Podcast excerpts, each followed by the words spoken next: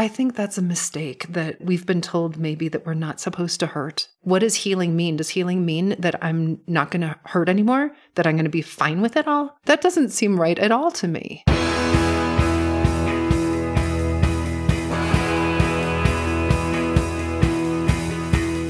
Welcome to The One You Feed. Throughout time, great thinkers have recognized the importance of the thoughts we have Quotes like garbage in, garbage out, or you are what you think ring true.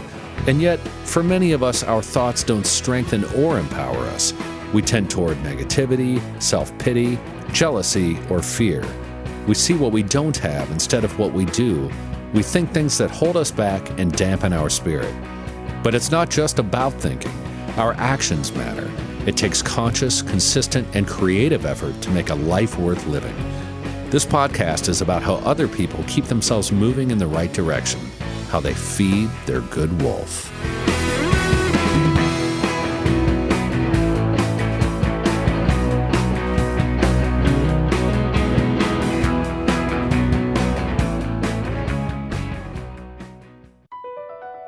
BP added more than $70 billion to the U.S. economy last year by making investments from coast to coast investments like building charging hubs for fleets of electric buses in California, and starting up new infrastructure in the Gulf of Mexico. It's and, not or. See what doing both means for energy nationwide at bp.com slash investing in America. Thanks for joining us. Our guest on this episode is Rosemerry Wahtola Trommer the co host of the Emerging Form podcast on creative process, and Secret Agents of Change, a surreptitious kindness cabal, and also Soul Writers Circle. Her poetry has appeared on A Prairie Home Companion, PBS NewsHour, O Magazine, American Life and Poetry, on Carnegie Hall stage, and on many river rocks she leaves around town. Since 2006, Rosemerry has written a poem a day, which has forged her belief in poetry as a spiritual practice. Hi, Rosemerry. Welcome to the show. Hey, Eric. Thanks for having me. I am really excited to have you on. As I mentioned to you beforehand, I am a fan of your poetry. I do an episode each week that I give to members of our program called Teaching Song and a Poem, where I do a little teaching. I read a poem that I love and I play a song that I love. And your poems have featured multiple times over the last number of years as we've done that. So I'm happy to get a chance to talk with you. And we'll be talking about your latest book of poetry primarily, uh, which is called All the Honey. But before we do that, we'll start like we always do with the parable. There's a grandparent who's talking with their grandchild, and they say, In life, there are two wolves inside of us that are always at battle. One is a good wolf, which represents things like kindness and bravery and love and the other is a bad wolf, which represents things like greed and hatred and fear. And the grandchild stops, they think about it for a second, and they look up at their grandparent and they say, Well, which one wins? And the grandparent says, The one you feed. So I'd like to start off by asking you what that parable means to you in your life and in the work that you do. Mm-hmm. Well, maybe I'll start by saying it's probably very different in my life and in the work I do in some essential ways. But I also was wondering if you were going to do a grandparent, a grandfather, or a grandmother with me. And I love that I got the grandparent. Here's the thing I noticed, first of all, that they're wolves. They're both wolves. And uh, I just think that's interesting. Why are they so ferocious? You know, it, it's just interesting that they're wolves as opposed to why not snakes or why not, you know, it, it could have been any number of animals that could have attacked each other. So I think that's interesting, and that maybe I have an inherent fear of wolves in the first place. so, but the other thing that I notice is that I haven't always in my life known which one was the good wolf and which one was the bad wolf. And there have been times where I think I've been feeding the bad wolf believing that I was feeding the good wolf, which is to say, especially in, in my story, perhaps the uh, bent toward perfectionism which maybe was taking good too far. And when good got too mm. good, then it became a real problem. So, isn't it interesting that a simple, simple story can create such a complex array of responses? Yeah. I think the other thing, my other response is I would like to think that I feed the good wolf. I wish that were true. I know that even when I do my very best to feed the good wolf, bad things happen still. and despite my best efforts. So, knowing that, the other thing I suppose I've learned is that even so, maybe I don't want to feed the bad wolf, I don't want to turn my back on it either. And I feel, especially in the last year and a half, I've learned how important it is to at least turn and face the bad wolf, to not t- try to deny the bad wolf, to not try to uh, vilify even the bad wolf, and to notice what do you have to teach me? I love what you just said there because it made me think of something, which is that, like, even feeding the good wolf, you could give it too much food. Mm-hmm. Yeah. Right? Like, I mean, feeding something is good, but stuffing something on the right. other hand is, you know, until it's not. what, what did my accountant once say? Like pigs get fat, hogs get slaughtered, right? right. to use an unfortunate animal metaphor. I've shared this story from time to time, but it just came to me. I was interviewing Peter Singer, who's like the famous animal rights activist. He's just a well known ethicist. And I used the unfortunate phrase of killing two birds with one stone, oh. which did not slide past him unnoticed. So I hope the uh, pigs get fat, hogs get slaughtered. But that point being that, you know, I think often about the middle way, right? Like mm-hmm. that anything we take too far one direction becomes problematic. Mm-hmm. Whether it be feeding the good wolf, avoiding the bad wolf. I mean, all these things, there's a time and a place. Mm-hmm. Yes. Yeah. And I think in poetry, maybe that is one of the places. Like with poetry, a poem loves tension, right? Which is why this parable is kind of sweet because this parable is based on tension. Right. And all poems thrive on it. Why? Because life is full of tension and a poem wants to speak to what does it mean to be alive. If you only fed the good wolf in a poem, or if you only fed the bad wolf in a poem, that poem would be boring. It would either turn into a rant or it would turn into Hallmark fluff. Mm. So, in a way, a poem really desperately wants you to feed them both to some degree, to at least honor them both to some degree. That's really interesting. I never thought of that in relating to poetry, but I think that you're right. If I think about the poems I love, there is an element of that. And honestly, if I think about the literature that I love, or the TV series that I love, or the music that I love, there there is that tension. Mm-hmm. There's both. You know, mm-hmm. it's always there. And and that is what I'm drawn to. Mm-hmm. Right, because it's what's true. Yes. I used to be so angry about it. Why can't there just be a pretty poem? And it's because they're boring. Right? yeah, I was just thinking of Wordsworth's poem about the daffodils. And even that poem, which seems to be incredibly hopeful, he's still at the end, you know, in sort of a down mood Mm-hmm. recalling the daffodils, you know, and, and then, you know, so even in a poem that's largely about daffodils dancing along the water, there's that element of it. And if that element weren't there, I'd suggest we would forget that poem right away. We probably would. We probably would.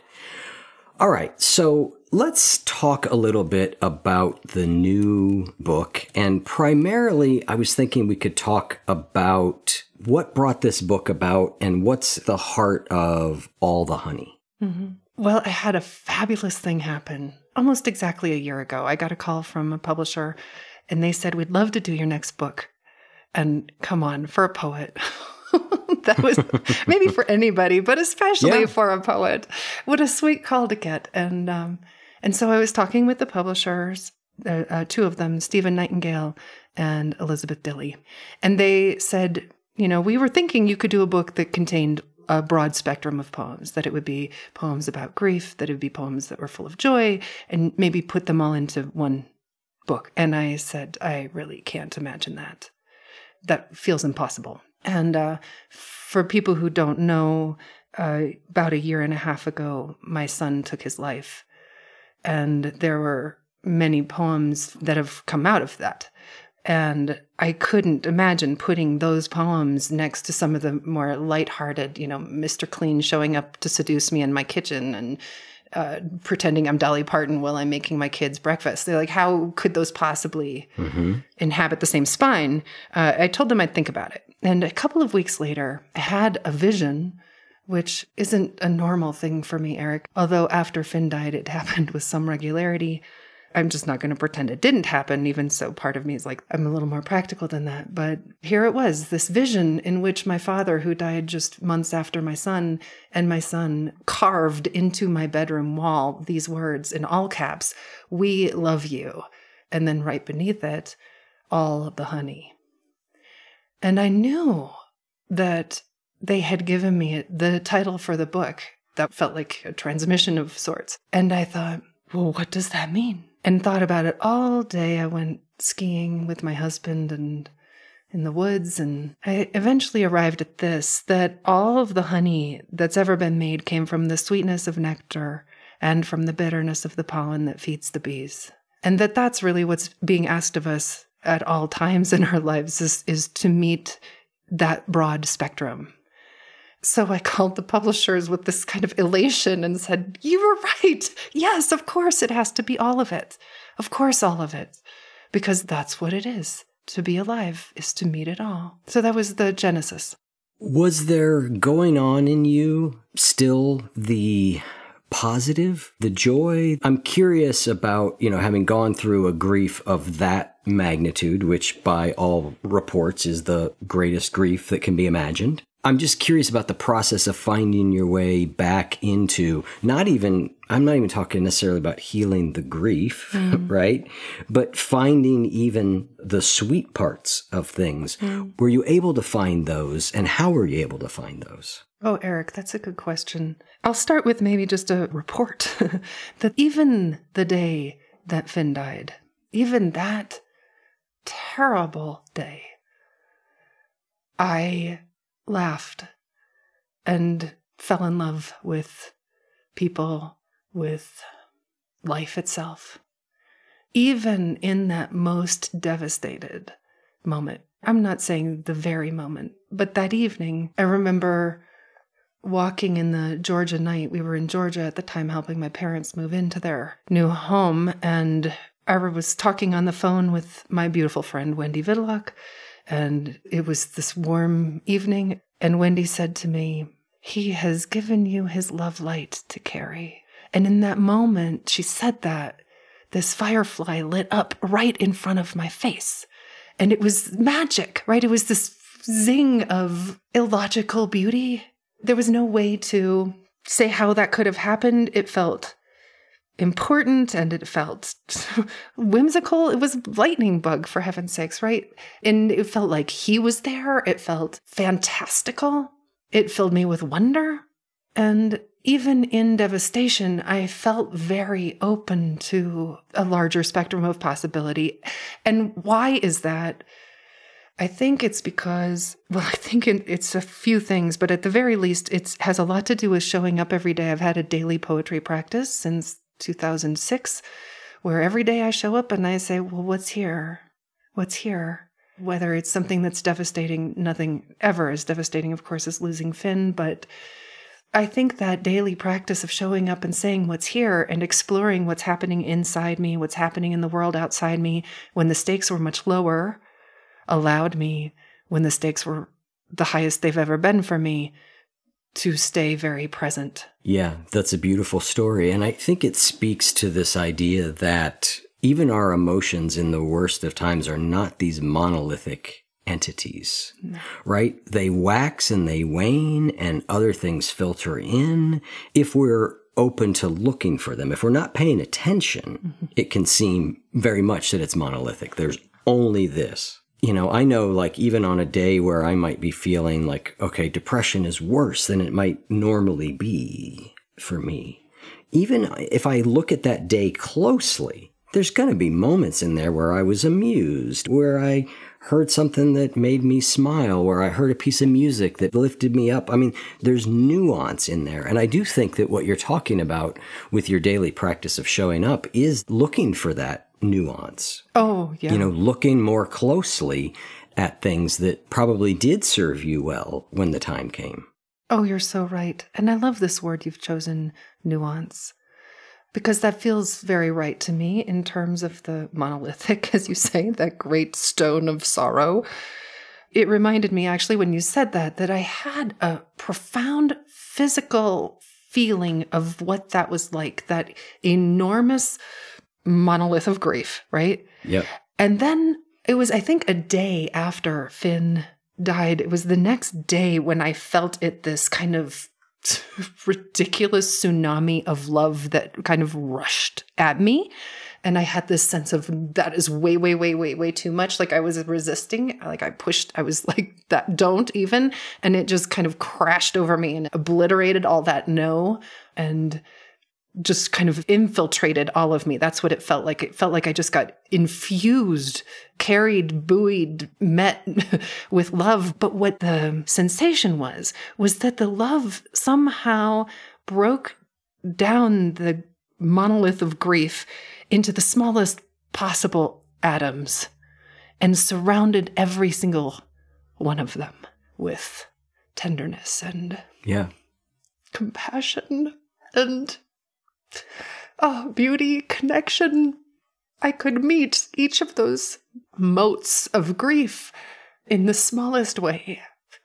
Not as a, a monolith, but as a bite-sized a bite-sized piece something something that was meetable especially because it was surrounded with so much goodness yeah. I mean, that is the flip side of grief to me has always been great love. Yes. You know, you know, I don't pretend to know what it's like to lose a child and I'm wary of comparing things. So that's not exactly what I'm doing. But, you know, I mean, I feel like the greatest griefs I've suffered have been having to put my dogs to sleep. Like mm-hmm. more than losing grandparents. I mean, I don't know what that says about me as a person, but but I remember one of my dogs, Ralph, when we were putting him to sleep, the grief was overwhelming. I mean, I was just heartbroken. Mm-hmm. And right in there, there was also just an incredible love. Like it was just so evident to me that to be as heartbroken as I was, was also that I must have loved something that mm-hmm. much.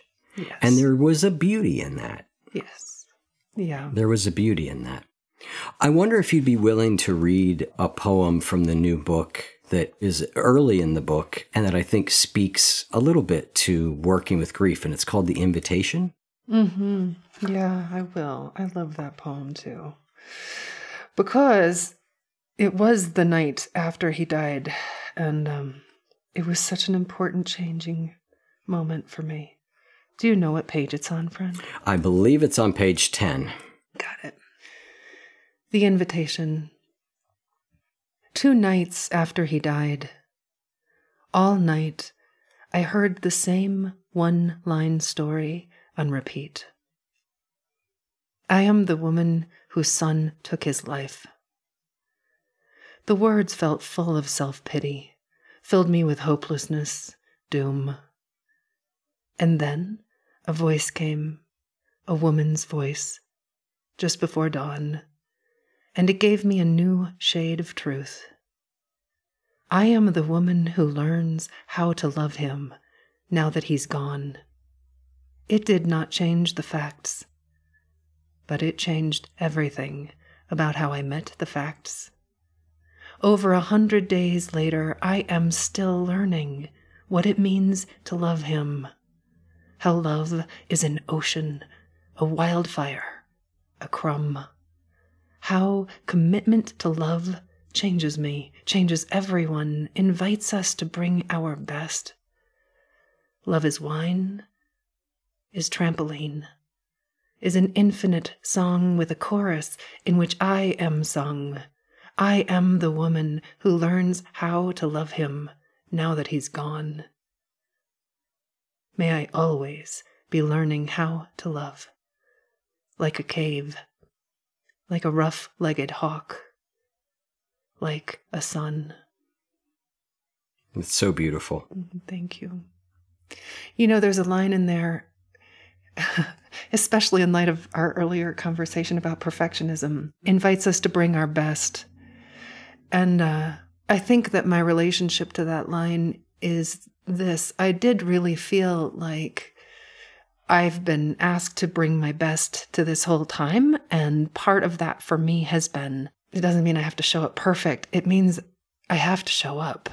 That's what bringing my best means to me is this willingness to really show up and to meet what's here.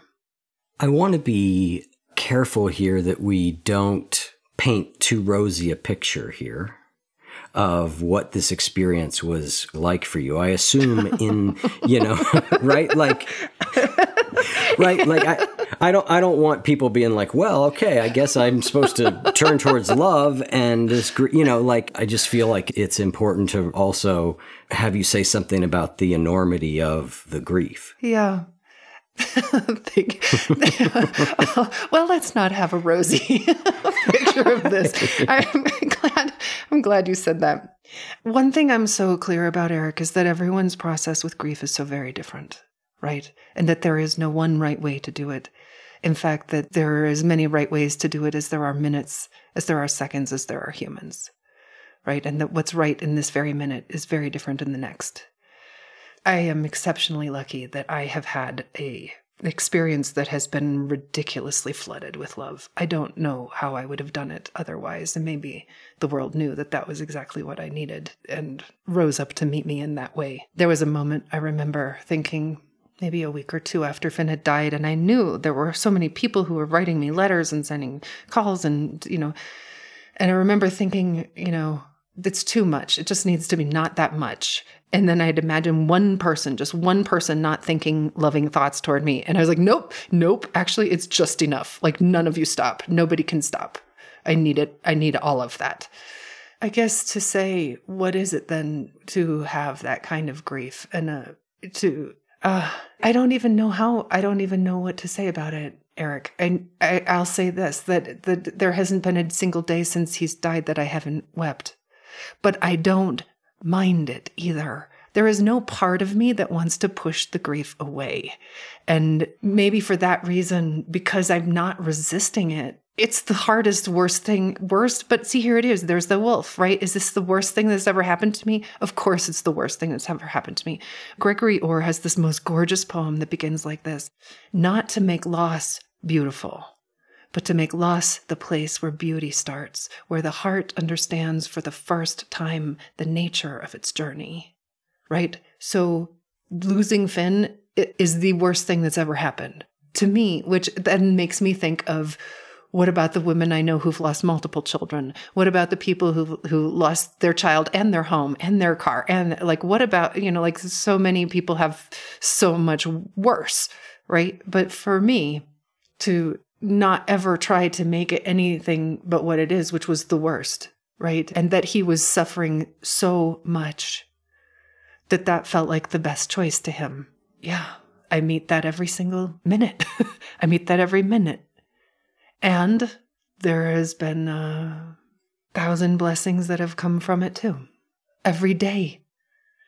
Just the willingness, Eric, to say yes, even to the hardest thing I've ever had to say yes to to develop a trust in life now beyond what I've ever had before because of it, right? Because of this worst thing to have this deepened sense of trust in life itself.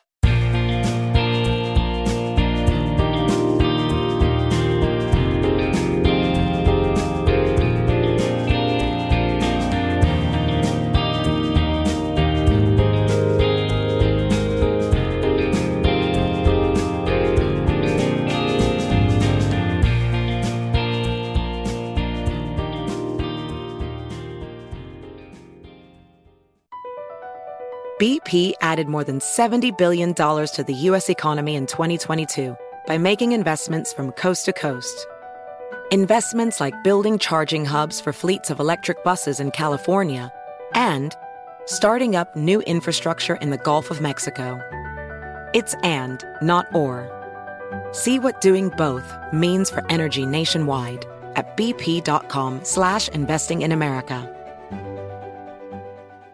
Welcome to 500 Greatest Songs, a podcast based on Rolling Stone's hugely popular, influential, and sometimes controversial list. I'm Brittany Spanos. And I'm Rob Sheffield. We're here to shed light on the greatest songs ever made and discover what makes them so great. From classics like Fleetwood Mac's Dreams to the Ronettes' Be My Baby, and modern day classics like The Killer's Mr. Brightside. Listen to Rolling Stone's 500 Greatest Songs on the iHeartRadio app, Apple Podcasts, or wherever you get your podcasts.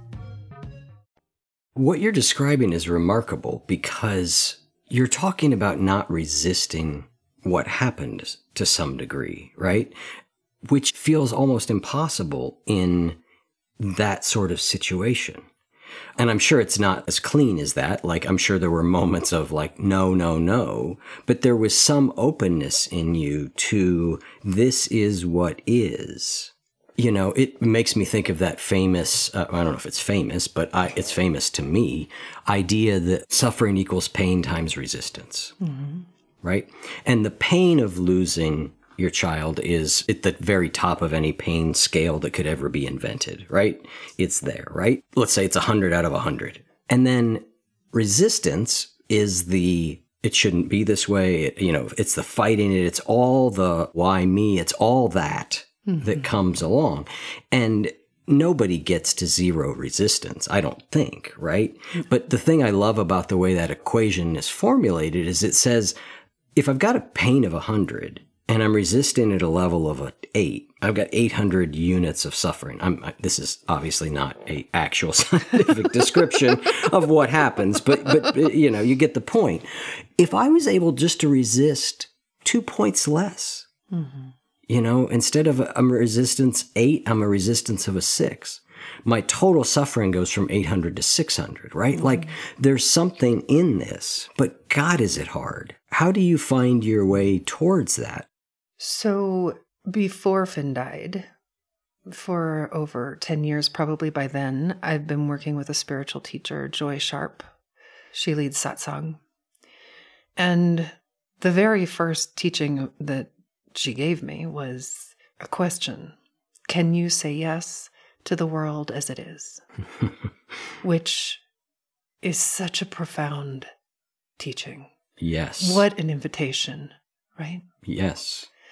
And so that was something certainly that I'd understood, you know, like any teaching, right? First, you understand it in your head. Mm-hmm. Okay, sure, I can see yes to the world as it is. But then the messier things get and the harder things get, and the harder it is to say yes to that.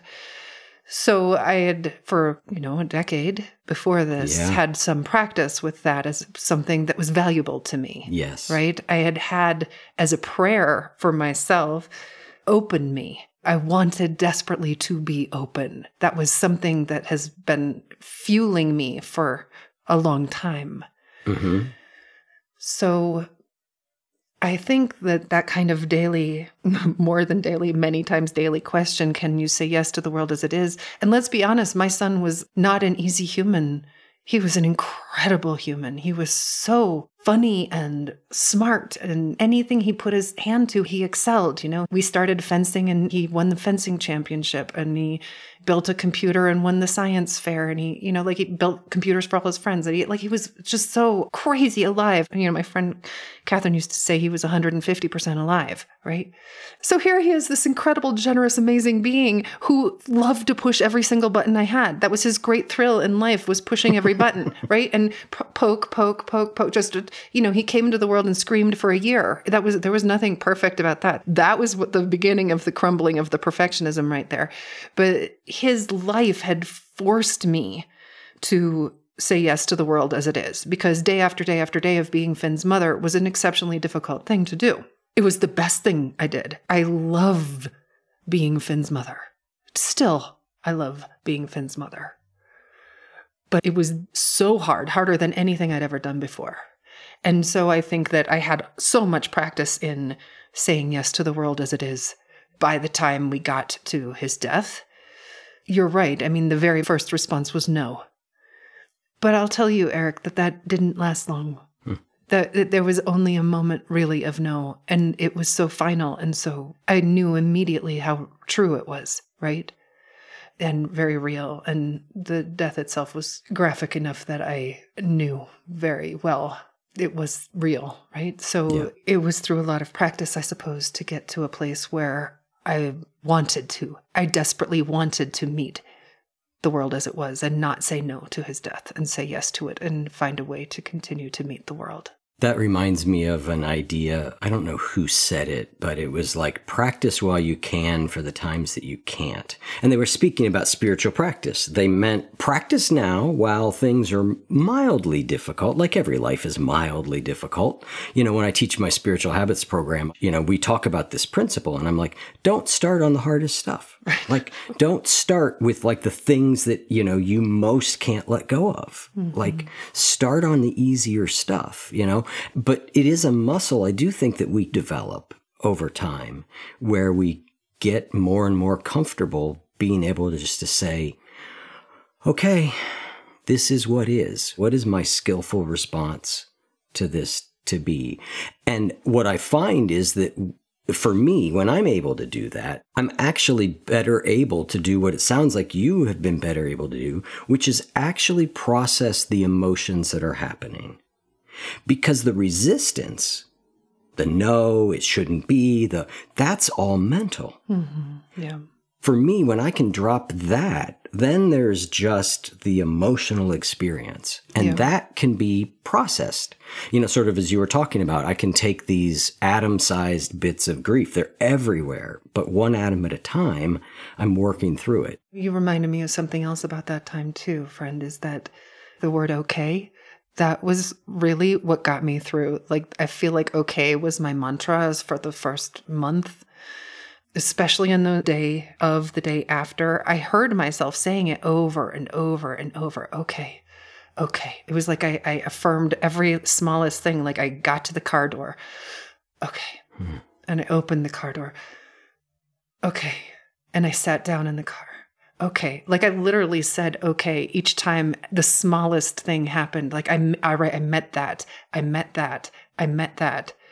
It was only later as i started to evaluate it that once i noticed i was doing it that i kind of fell in love with this word okay because it asks so little of us. And the truth was that saying yes to the world as it is is way too exuberant for what i was capable of in that moment right? Like i didn't no yeah. part of me was yes. But okay isn't no either right? Yeah. It was enough for it to not be no. Yeah. Yeah. And also that it's not a verb, right? That it asked nothing of me. I didn't have to do anything. I couldn't do anything. I remember calling it at the time autonomic life, the same way that the lungs are, you know, breathed and the heart beats. I felt like I was just being lived because I couldn't anything. I couldn't anything. Yeah. Yeah. You used a phrase a little while ago. I don't know if this is exactly what you said, but it had something to do with being supported by the world. Mm. And I'm wondering if you could read a poem called On a Clear Day, which is page 17, that to me speaks to that. On a clear day. The way the field holds the shadow of the cottonwood, this is how life holds me. Holds me no matter my shape holds me with no effort, holds my darkness, and knows it as weightless, as transient, as something that will shift, disappear, return, and shift again. It never says no to me. I am still learning to trust life, to trust no matter how I show up, I will be held. Trust that my life is not a problem, Trust that as much as I am the shadow, I am also the field. There are several things in there that are remarkable. One is the turn right at the end. right? The turn right at the end where it's like, okay, I'm being held by this field. Right. Oh, wait a second. I am also the field as well as the shadow. I mean, as a Zen practitioner, you know, we talk about form and emptiness, emptiness and form, right? You're both those things. But the other thing that I'm curious about in that poem is when you say, I'm learning to trust life, I'm always interested in the word trust and what we mean by it right? Because I'm going to put words in your mouth and you can refute them if you would like, but certainly you're not trusting that terrible things aren't going to happen because one of the most terrible things that could possibly happen happened.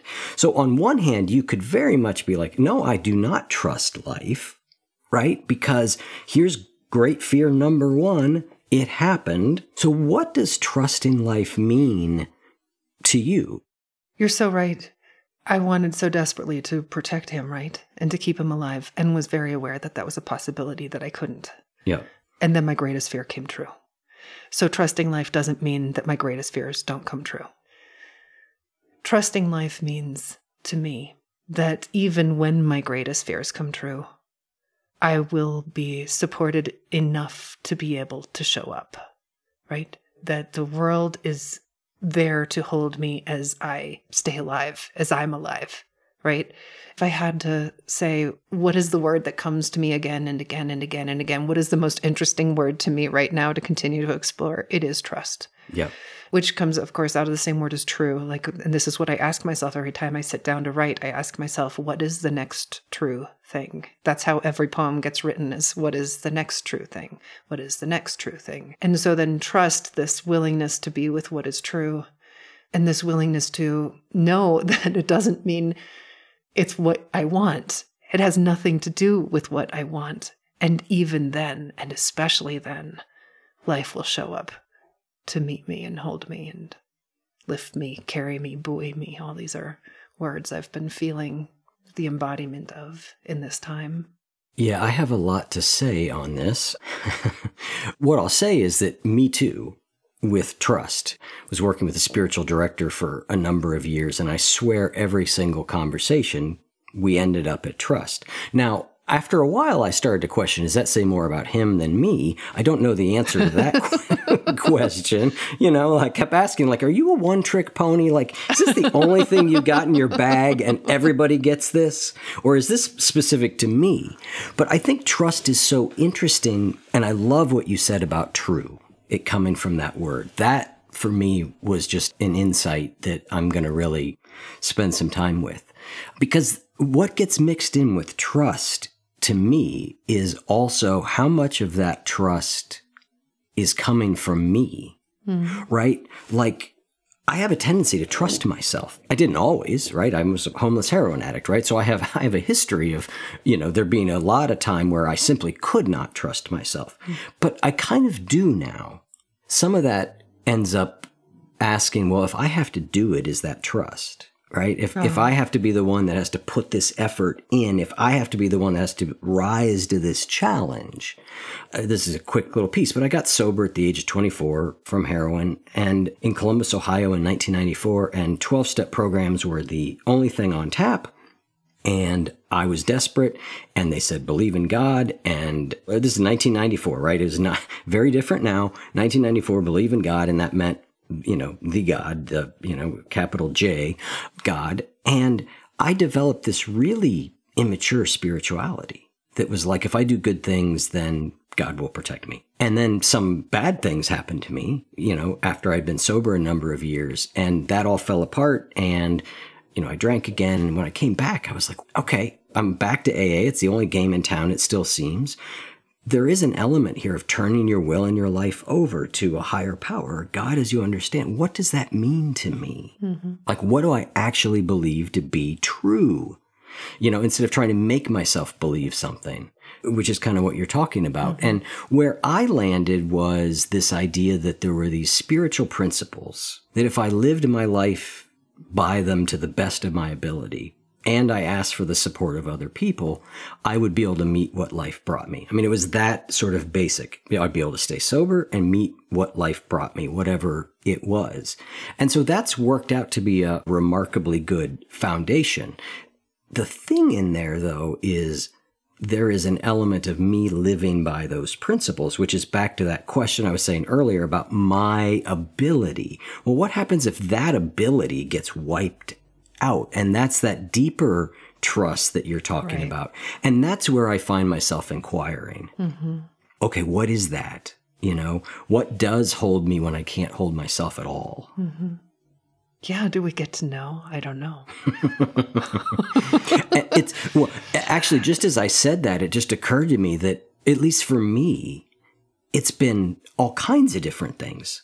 It's actually not a thing. I've been looking for the thing And it's actually things. Sometimes mm. it's this friend's phone call. Sometimes it's this song. Sometimes it's this poem. Sometimes it's this book I read. To me, it seems like support has come in in all these different places and all these different ways. Sorry to be processing my own trust stuff I here on it. air, but I've had two insights thanks to you here. I love that you did. I love that you're thinking about it too. And of course, it's coming from all over, right? Of course, it does. That seems so right to me. I don't think, friend, that I have a clue what it is even exactly that I'm saying I trust, hmm. right? That's why I say I think I trust the world. I trust the universe. I say things like that. I trust life. Maybe that's the cleanest I can say it. I trust life. Mm-hmm. And thinking on what you just said, you know, here you are saying it comes from this friend or it comes from this song or it comes from this, which to me says that it's coming from a sense of openness, right? Back to what we were talking about earlier that you're here you are, you're paying attention. And when we are in that receptive, open space, I think that's when life rushes in to support us, right? Because Yep. because it can, because it can. Yes, yes. That's a beautiful way to put it. I'd like to get a couple more poems before we're done, if that's okay. I have an idea based on something you said. Of a poem? Yeah, you were talking about what is true and how hard it can be sometimes to know what is true.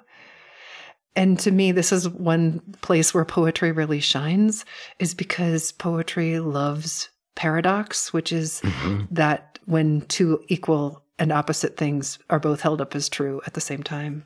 And um, I have quite a few poems that, that talk about that. Yep. I would love for you to pick. I have my list, but I'd love to see what you pull out of the hat here. Well, I think maybe there's so many that could have spoken to this kind of paradox, but this was one specifically about meeting death. And we were talking earlier about there's so many ways to do it right. Meeting your death. Because there are no clear instructions, I follow what rises up in me to do. I fall deeper into love with you. I look at old pictures. I don't look at old pictures. I talk about you. I say nothing. I walk. I sit. I lie in the grass and let the earth hold me. I lie on the sidewalk, dissolve into sky. I cry. I don't cry. I ask the world to help me stay open. I ask again, please let me feel it all. I fall deeper in love with the people still living. I fall deeper in love with the world that is left. This world with its spring and its war and its mornings. This world with its fruits that ripen and rot and reseed. This world that insists we keep our eyes wide. This world that opens when our eyes are closed. Because there are no clear instructions, I learn to turn toward the love that is here, though sometimes what is here is what is not. There are infinite ways to do this right. That is the only way.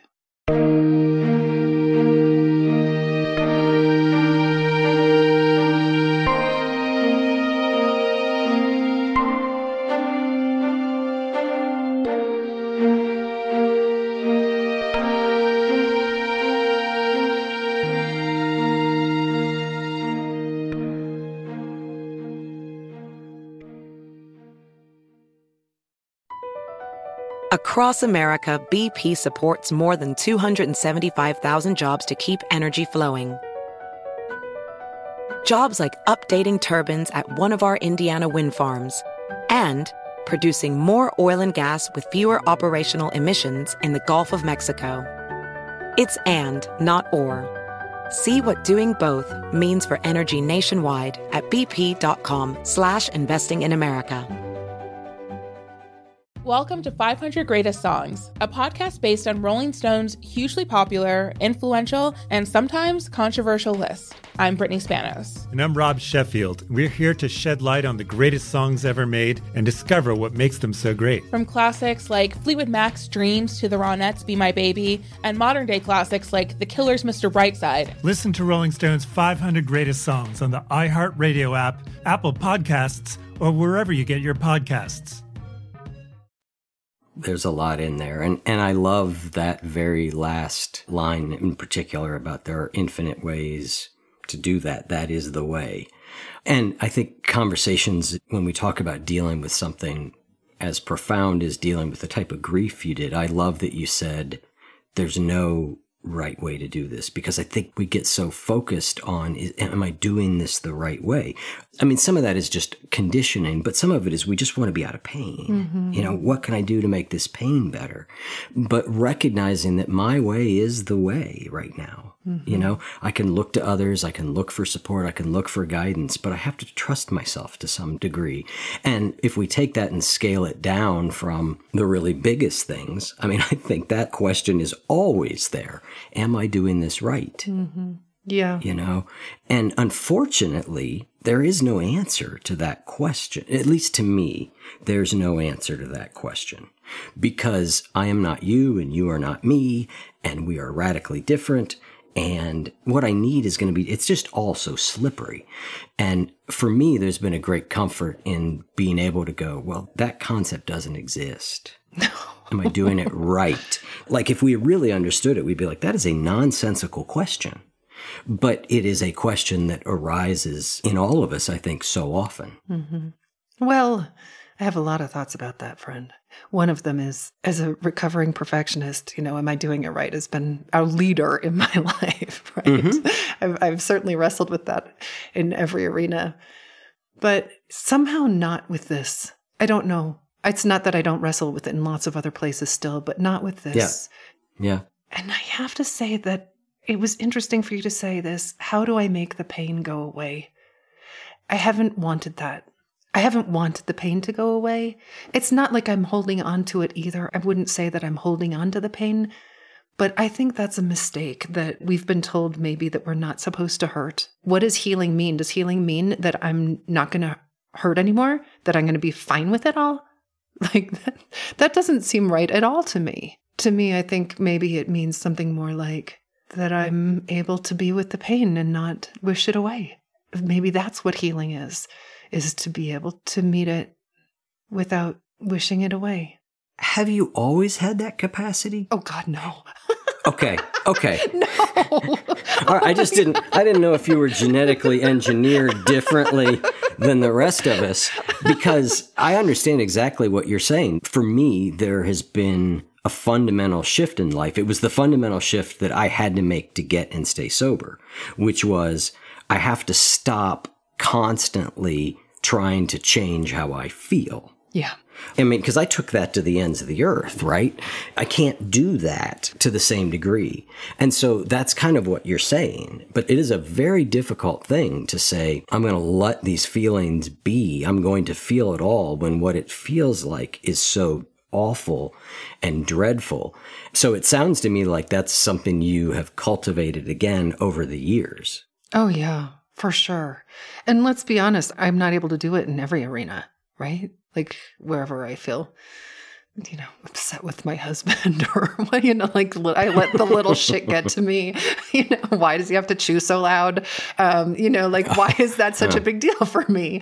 No, I mean, there's so many places where I have ridiculous amounts of resistance, right?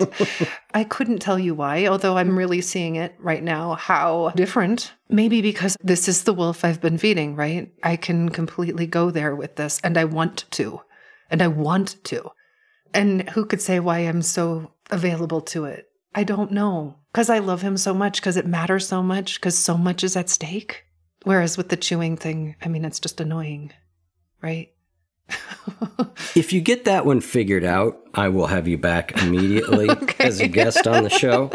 okay. If, if, if, you can figure out the small annoyances like that, I'm all ears because believe me, I have looked. Nobody's writing many books on not being irritated. No. You know, like, and it's such a trivial thing, but it's also such a miserable condition to be in. Oh, it is. It is for sure. I make myself really miserable with it. Yeah. Yeah. But not with this other piece. Maybe, like I say, maybe because I'm willing to give it everything. Yeah. Yep, that makes sense. I want to bring up something that I saw on your website, and you have a one word mantra and a three word mantra on your website. And I'm curious if these are still current, or, you know, sometimes we put up a homepage and about us and it's like eight years old. One word mantra is adjust. The three word mantra is I'm still learning. Do those still feel like, you know, if you had to have a one and a three word mantra, are those the two you're sticking with right now? Oh, yeah, for sure. Okay. Yeah. Okay. And they both have, I think, nice little stories too. And I think about them all the time. The adjust came from my friend Jude Jordan Kalush. She lived in southwest Colorado with me for a while, and she went out in a time of drought and she said to the trees, What do we do? And the trees said back to her, Adjust. Hmm. And I remember in that moment, it just went right through me that kind of resonance of, oh, and there it is, right? And the word adjust, then I got pretty obsessed with it and looked it all up and its etymologies and all. It's related to the word yoga and yoke, like you would put on a oxen. And it's literally to yoke ourselves to the moment. To adjust is to allow ourselves to be in tandem yoke with what is, um, I suppose. So I do love that word a lot and find myself needing to adjust, as we'd all do, constantly. And I'm still learning that came from Michelangelo. Those were the last words he said on his deathbed. And I do feel like that willingness to continue to be open and learn and be kind of like find what's new and be excited and to even bring that kind of excitement and enthusiasm to things we think we know, right? Yeah. I think I know so much about not knowing. So, you know, I think that every time we have that opportunity to be new and still learning is a good way to feed our soul. Those are great. Good mantras and great stories. Let's do another poem. We'll do the question because it references the friend you just talked about. Yes, it does. The same Jude. I have to say, Eric, that I have been deeply, deeply, deeply blessed with some of the most incredible humans in my life. Jude Jordan Kalush is one of them. I feel so lucky. You know, who who do we meet when we're at our most impressionable moments? And I'm really lucky that I met Jude for sure. The question, and, and I'll say this too, that in this poem, the question that she asks, we had been at a dance concert the night before, and we're in this huge auditorium, and all around us, all this talking, talking, talking. And here's Jude being her kind of Jude self. She says, The question I've been asking myself is, what is the path of love? And I knew my life changed in that second. The question All day I replay these words Is this the path of love? I think of them as I rise, as I wake my children, as I wash dishes, as I drive too close behind the slow blue Subaru. Is this the path of love? Think of these words as I stand in line at the grocery store. Think of them as I sit on the couch with my daughter. Amazing how quickly six words become compass, the new lens through which to see myself in the world. I notice what the question is not, not, is this right? Not, is this wrong? It just longs to know how the action of existence links us to the path of love. And is it this? Is it this? All day I let myself be led by the question. All day I let myself not be too certain of the answer. Is it this? Is this the path of love? I ask as I wait for the next word to come. I love that just as like an orienting intention. Yes. Yes, and how quickly how quickly it changes too. You know, I just feel like it the second I think I know this is the path of love, then I really better get curious about it again. I feel like I can't let myself get too certain about it. Yep, yep. Well, and also in there, the question isn't, is it right, is it wrong, right? Which is, we were sort of alluding to a few mm-hmm. minutes ago, you know, am I doing it right? You know, is this the path of love is a very great clarifying question. Oh yeah. Yeah, thank you Jude Jordan Kalush for that great question. Well, I think the other piece, though, that that poem speaks to is that a great question is great, but not if we don't ask it often. right. Right. like, I mean, like if we just go, okay, well, is this the path of love? And I think about that one time, big deal. Mm-hmm. Right. But what you're doing, if you're actually able to ask yourself multiple times as you go about your life, at least to me, that's where questions like that become transformative. Exactly. They become transformative when they filter into the moments of our life. You know, mm-hmm. I'm at my mother's right now. I'm visiting. You know, is what I'm saying and thinking and doing, is this the path of love? Right here, right now. You know, if I don't bring that question to mind, it can't do me much good. And that's, I think, one of the hardest things in our current culture is we're so busy. We go from one thing to the next to the next without being able to. Oh, let me say that again. I, I won't say no, we're not able to, because actually we are able to, without reflecting at all about like what is important about this thing I'm about to do. Yeah. That doesn't have to be your question. If that question doesn't resonate, like there's countless other good ones. For me, it's been about how do I bring these ways I want to be into the world to mind frequently. Mm-hmm. Yeah. How do we do that? How do we do that? Rilke says, live into the questions, right? That's his dictum for us. You know, and I think that that is part, at least, of why some kind of, I think, a daily reflective practice is so important, Yep. whether it's sitting or walking or writing a poem, meeting a blank page. There's so many ways to do it right. Yep. But some kind of a reflective practice where we aren't running from one thing to another and open up to that willingness to be with a new question or the same question. Yeah, I've done a lot of thinking about this very question, and it's part of what the Spiritual Habits program is designed to answer. And, you know, I think we can look at behavior science to talk about this idea of triggers. We all have triggers for good and bad, you know, and if we can start to build triggers into our day, like, for example, every time I go to the bathroom, right? Th- There's a trigger. Okay, you know, I'm just going to, in that moment, go, have I been on the path of love? What a sweet way to, right? Just tie it into something like that. Beautiful. Yeah, or at a red light, or when I go into the kitchen. But the holy grail becomes when we take our emotions as triggers, which they are. They're just unconscious triggers primarily. Mm. But when we take our emotions, I'm irritated. Okay, good. I recognize that. Now I can ask, is this the path of like when that emotion becomes the trigger to, for a uh-huh. reflection? Like to me, that's where things for me have really transformed. Well, that makes so much sense. I love the way you said that. It makes me think, by the way, that that whole parable, which wolf are you going to feed, is that, right? In that moment of trigger to realize we have a choice. Yeah. That's the moment to remember. Oh, okay. I'm, tr- you know, you're chewing so loud. I'm about to Yeah. like fly off the handle. Or is this the path of love? Is this the. yeah. Yeah, yeah. Yeah. At least for me in those moments, I mean, I don't have the ability to turn the irritation off, No. right? but I can reflect on, okay, just relax. You know, like, I mean, I can work with myself so that at the very least, I don't make things worse. right. You know, at the very least, I don't make things worse, which irritation often can lead to, you know. Right. My father passed recently, and I think I came by my irritation from him, you know, pretty inherited. I reflect on with him just how painful it must have been to be that way as often.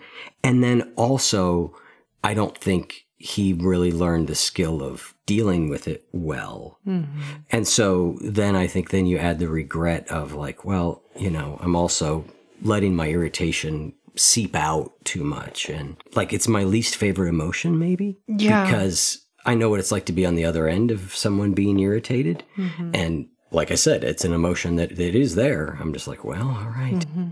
yeah, exactly. So if anybody out there knows how to solve irritation, you can be a guest on the One You Feed podcast. You know of a book, if you know of a, you know, is there a method? Well, I tell you what I do with it. I have my word of the year. This year is hello. And I've just been using hello as a way to recognize the things that show up, especially things that Mm-hmm. are not positive. I perceive as not positive. You know, hello frustration, hello irritation, hello fear, Yes.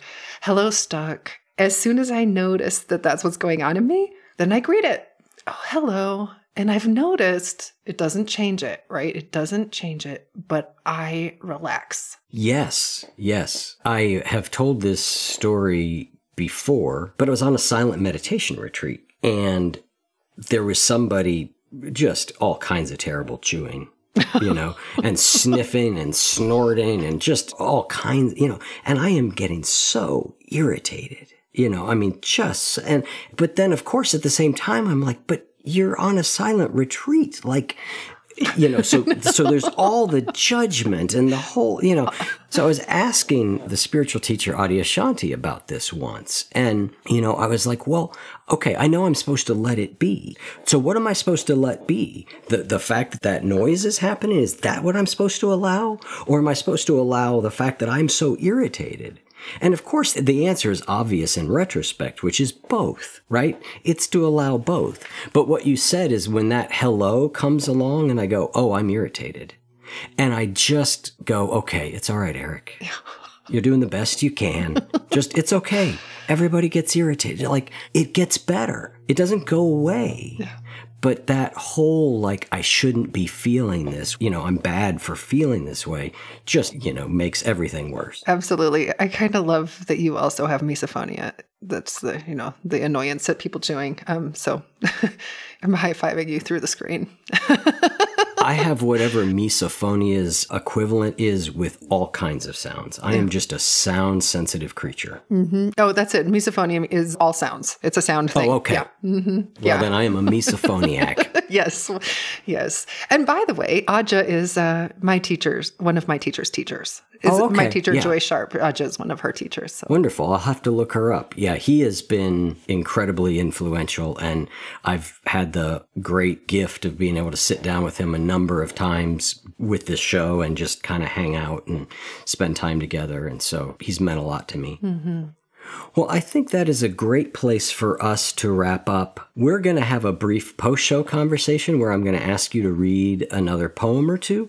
Listeners, if you'd like access to that, you can get access to that, to ad free episodes, to the teaching song and a poem that I referenced earlier by going to oneyoufeed.net slash join. Rosemerry, thank you so much. This has been really beautiful. So fun. Thank you, Eric. Thank you.